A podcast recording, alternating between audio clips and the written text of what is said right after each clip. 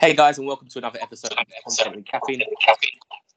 Oh, Abdul, I'm getting some uh, weird, I'm getting some weird uh, feedback when I'm talking into the, into the thing right now. Okay. I yeah, I heard, same, I heard the same on my end. It's um, it's like a, it's cr- a crumbly noise. Yeah. Okay, let's start again. Okay. Hey guys, and welcome to the sorry. Hey guys, and welcome to another episode of Content and Caffeine. I'm joined this week by Abdul Shakur. He is the founder of Etika Agency, a community building agency. Abdul, thank you for joining me today. I really appreciate the invite. Um, it's a pleasure to come on the show. Excellent. Great to have you. Um, so, you know, as as we always do, I'm going to ask you, um, what's your favourite coffee and where in the world is your favourite place to drink it? Oh, so um, I tend, I, I'm, I'm really a latte fan. So I love a fan of latte because I really never understood coffee when I was younger. So I never really liked the taste of it. So when I got into coffee, the first thing I actually liked was actually lattes. Um, so the, I started off with lattes. My favorite place to drink it, it's got to be my hometown of Birmingham, if I'm honest.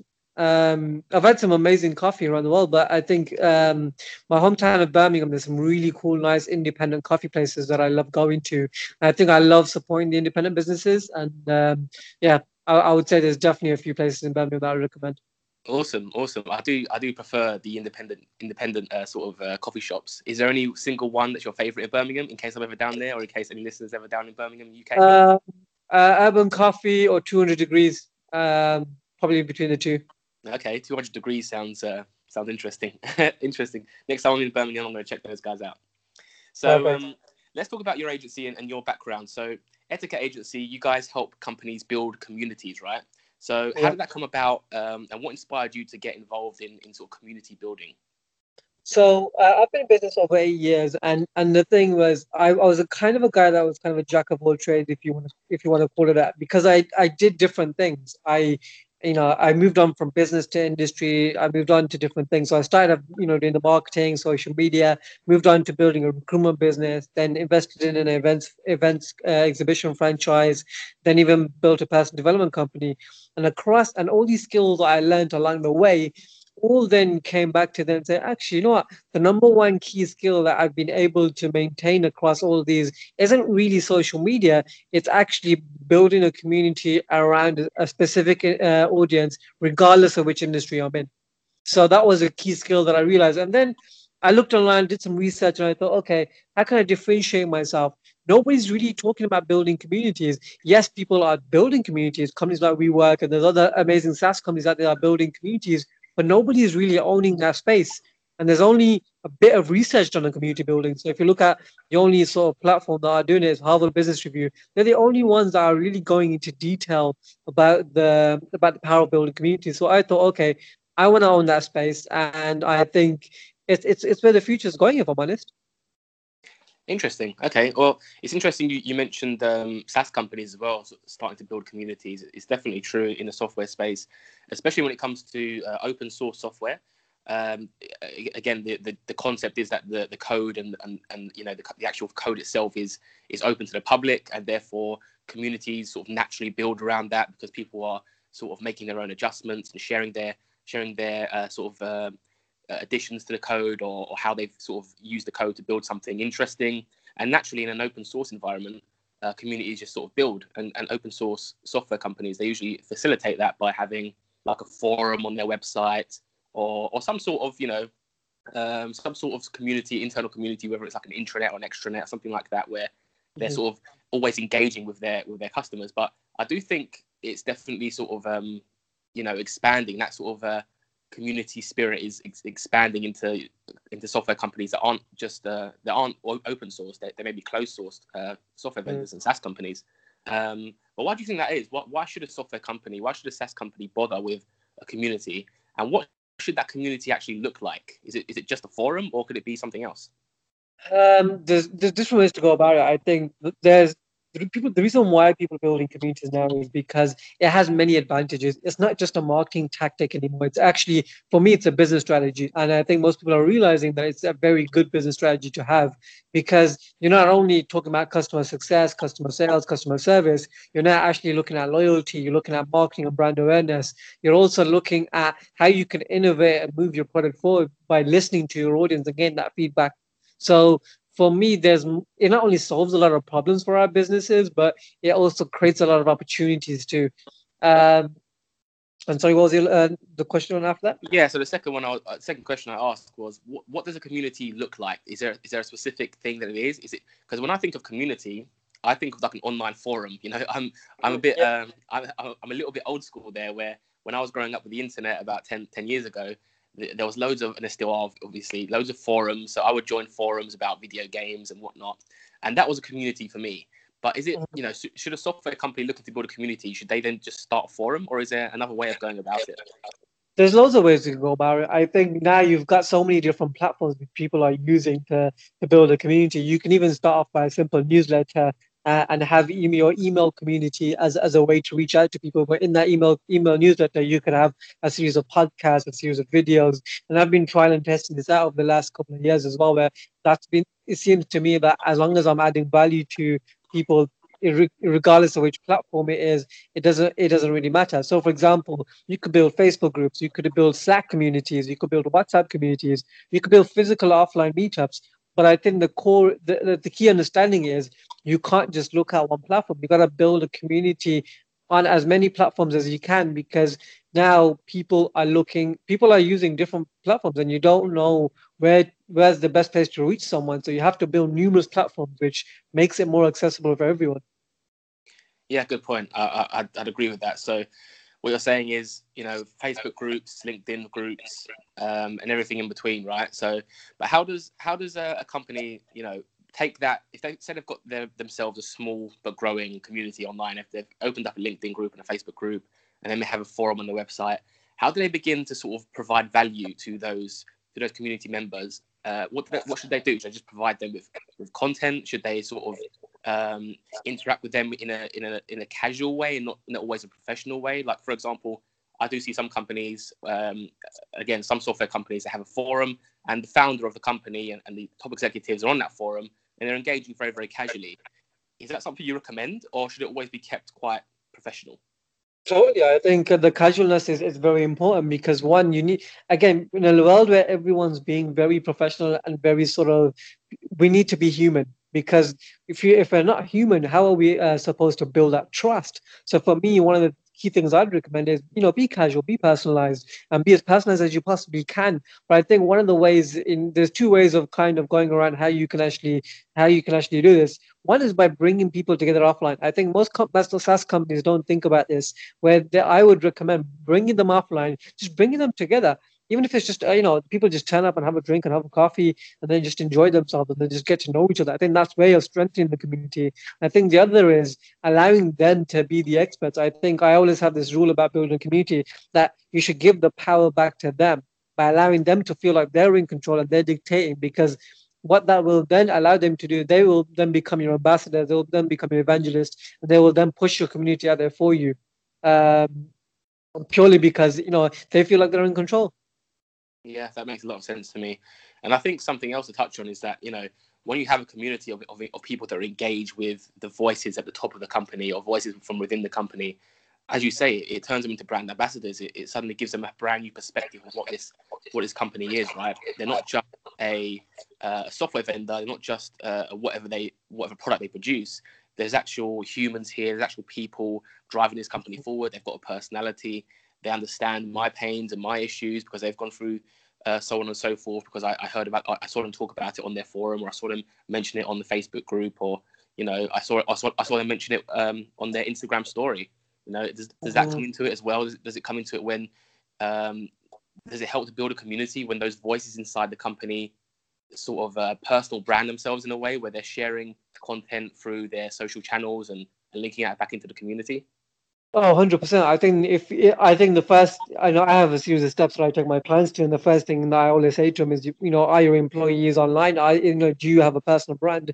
Because I think if you if you look at even look at my journey over the last eight years, the only reason why I've been able to shift through all these different industries is purely because of the personal brand element. So you can take away the business, you can take away everything else, strip away, strip that away for a second, and think about how can I build a meaningful relationship with someone and gain their trust. That's what a SaaS and business is about. That's how long-term retention kind of comes into play. if you want to do that, you got to strip away that and just be and have a personalized brand and have a personal brand that people can connect with you as a human being. I totally agree. I totally agree. And and there is a way to separate, you know, the professional brand um, and your personal brand. And obviously there's a strong link between the two. And obviously you shouldn't go to, uh, beyond limits when you're sort of doing your personal content. Uh, you should always, you know, remain some level of professionalism. But um, I do think that some some companies struggle to to, to make that different, to, to differentiate, like, you know, how do I market myself and my company at the same time? I don't want to give the wrong image. Uh, I don't want inconsistent branding, inconsistent messaging. But I, I think if you just give people an authentic insight, instead of trying to sort of uh, engineer it, if you just do, give them yeah. an authentic insight into, you know, the C E O and his his day going about sort of managing the company, then that's it. And that's the authentic truth. And you don't have to worry about inconsistencies, because if you're, if you're not engineering it, then there won't be any inconsistencies. It'll just be real. Don't you agree? You've, yeah, totally. I think you said it perfectly. I think the key thing here is, is documentation. If you're documenting your journey, regardless of where you are, who you are in the company, and what position you're in, if you document your journey on a day-to-day basis, that is your authentic self most of the time. And if you share your story and if you share your interest, that's that's got nothing to do, that might not always have something to do with the business, but it makes you relatable. And I think people are, uh, sometimes people are afraid of showing a different side to them. But I show a bit my marriage life. I show a bit of, about my, um, about some of my, you know, for example, my fitness journey. What that does, it allows to show people that actually I'm not only growing in my business, but I'm a person that, I, you know, strives to grow in my personal life. And that is, and, and what you realize, even on social media, when you're posting content, the personal content does better than the business content. Why? Because even if you look at algorithms on Facebook right now, there's, It, you know, they're saying they, they need to make the content needs to be more personalized. It needs to be more. It can't be a business. It can't be a businessy sort of pitch anymore. That doesn't work. Absolutely, and it, it's the same on LinkedIn's algorithm as well. Uh, when you when you're a company page sharing content, you're you're less likely to sort of um, be pushed up the newsfeed, if you will, um, by LinkedIn. Mm-hmm. If you publish it from a business page, whereas if you publish it from a personal page, uh, your personal LinkedIn account, then um, that that post is more likely to, to be seen by. by more people, uh, and it's because of what you just mentioned. Um, what, what I was going to say is, um, you know, the reason why I'm bringing up the whole community field and the whole, sorry, the whole uh, content marketing field with with, with personalized uh, personalized brand is because putting that content out there, as you say, it builds trust and it, it allows people to relate to you, and that in turn helps you build a community, right? And, and your community could live on Instagram. It could be your Instagram following. That could be an extension of your mm. your, of your uh, community. And those and those uh, people will naturally funnel towards your product, your business, uh, because they're relating to you on Instagram. So even um, if, from a, even from a sales point of view, if you look, if you if you want to look at this from a more practical sales point of view, how, the biggest struggle that we have as sales professionals, any business development managers within within within the SaaS space or business space. They struggle with following up. They struggle with the nurturing side of it. If you get, if you're posting content, if you're creating content every single day, what you're what you're subconsciously doing is nurturing that client, is nurturing and following up with that client without them knowing. Because if if you're showing up all the time, they will remember you. You're at the forefront of their mind, and that is that is the power of putting content out there and building a community that most people don't think about. That's so so true. I mean, there's there's been many times where. With Wordify, my agency, when we're we're, we're talking to a potential client, and uh, you know that, and they say, you know, any agency owner will know this. They're gonna, we're going to come back to you next week, or we'll come back to you in, in a couple of weeks, or or so on and so forth. And then they, mm. and then they, I see them consuming my content on LinkedIn or Instagram. I see them watching the Instagram story, and I know I don't have to follow up anymore because the, the decision maker's actually re- been reminded because he saw my story. He's reminded, uh, you know, uh, subconsciously that oh, I've got to get back to Kaya. About that uh, conversation we had. So mm. I, I, I know that happens. Uh, that's not just something that happens in theory. That really does happen um, in practice as well. So very, very important point there. And again, it all it all leads back to community, and that person um, c- becomes part of the community because they're consuming your content. And you know, if you're leading them back to a forum, great. If you're leading them back to your blog, fantastic. And as you said previously, that community needs to spread out across all different channels. And and that's exactly how the community grows, by sort of getting three or four people interested in your brand from, from Instagram, three or four people interested from Pinterest, uh, ten people from Facebook, and suddenly they're, they're congregating on your website on a regular basis. You know, they're becoming repeat visitors, not just visiting once and leaving. Uh, and, you know, if they're, if they're in the um, buyer journey, if they're looking to, to purchase your product or subscribe to your SaaS product, then, you know, they're in the perfect position to do that now. So, yeah, I think you've given us some some fantastic things to think about there, uh, and, and some, some good reasons for, for companies to, uh, to consider a community building strategy in twenty nineteen. Is there anything I haven't asked you that you think is uh, relevant? Uh, people think about, I, I think people, the, the, the thing that most people think is struggle with is how do they start building a community? And I think most people don't realize that you can't just rely on the online world of building a community. You have to, like I call it the, the relationship between marketing and sales, the balance between offline and online. You have to do a series of things offline in order to build as in order to not only get people online to build a relationship online, but to to have a stronger level of trust, because you still can't take away the face-to-face of, of doing something. So for example, uh, I built a five thousand plus young entrepreneur community in about in seven cities of the world. And one of the things that I did was wherever I traveled, all I did was I set up a, I set up a, a young, a meetup event. And that meetup just brought people together. And the fact is, there wasn't no sales process there. There wasn't no sort of pitch there. People just came together. And what that allowed me to do was then, okay, funnel them into, into one of my communities, or get them onto my newsletter, or start a conversation about something else, or get them into a WhatsApp group. And now other people are leading these communities for me. So I've now stepped away from this, and other people are consistently doing the work for me, which which, which saves me a lot of time and, and, and trouble. So sometimes people think, okay, how do we do that online? But actually, you know what? Let's start off by doing something offline. Let's bring people together in a very natural, very casual way, and then look to, okay, let's now build our brand online.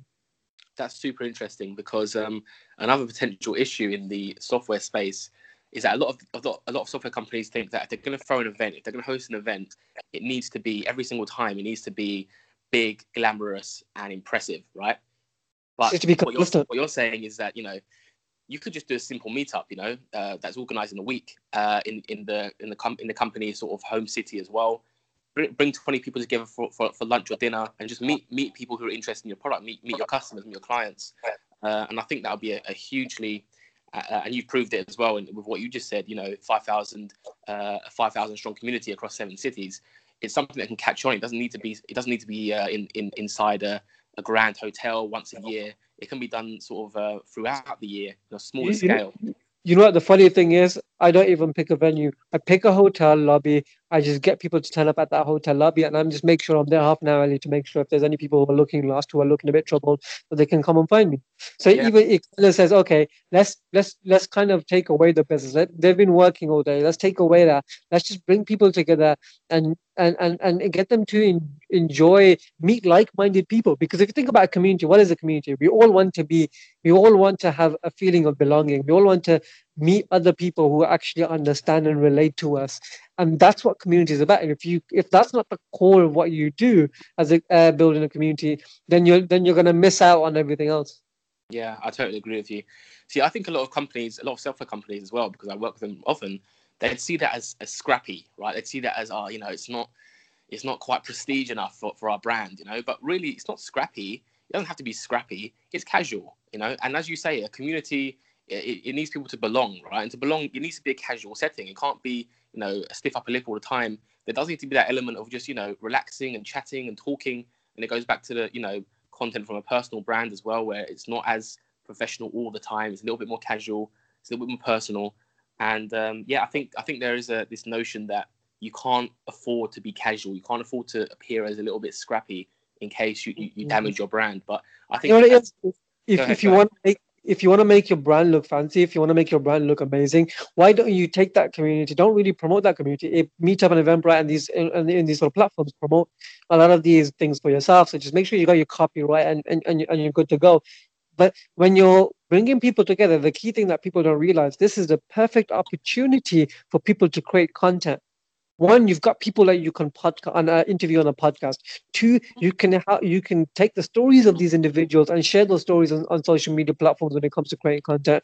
And thirdly, you can you can just allow people, you know, kind of say, okay, these are my customers, without even saying that you're customers.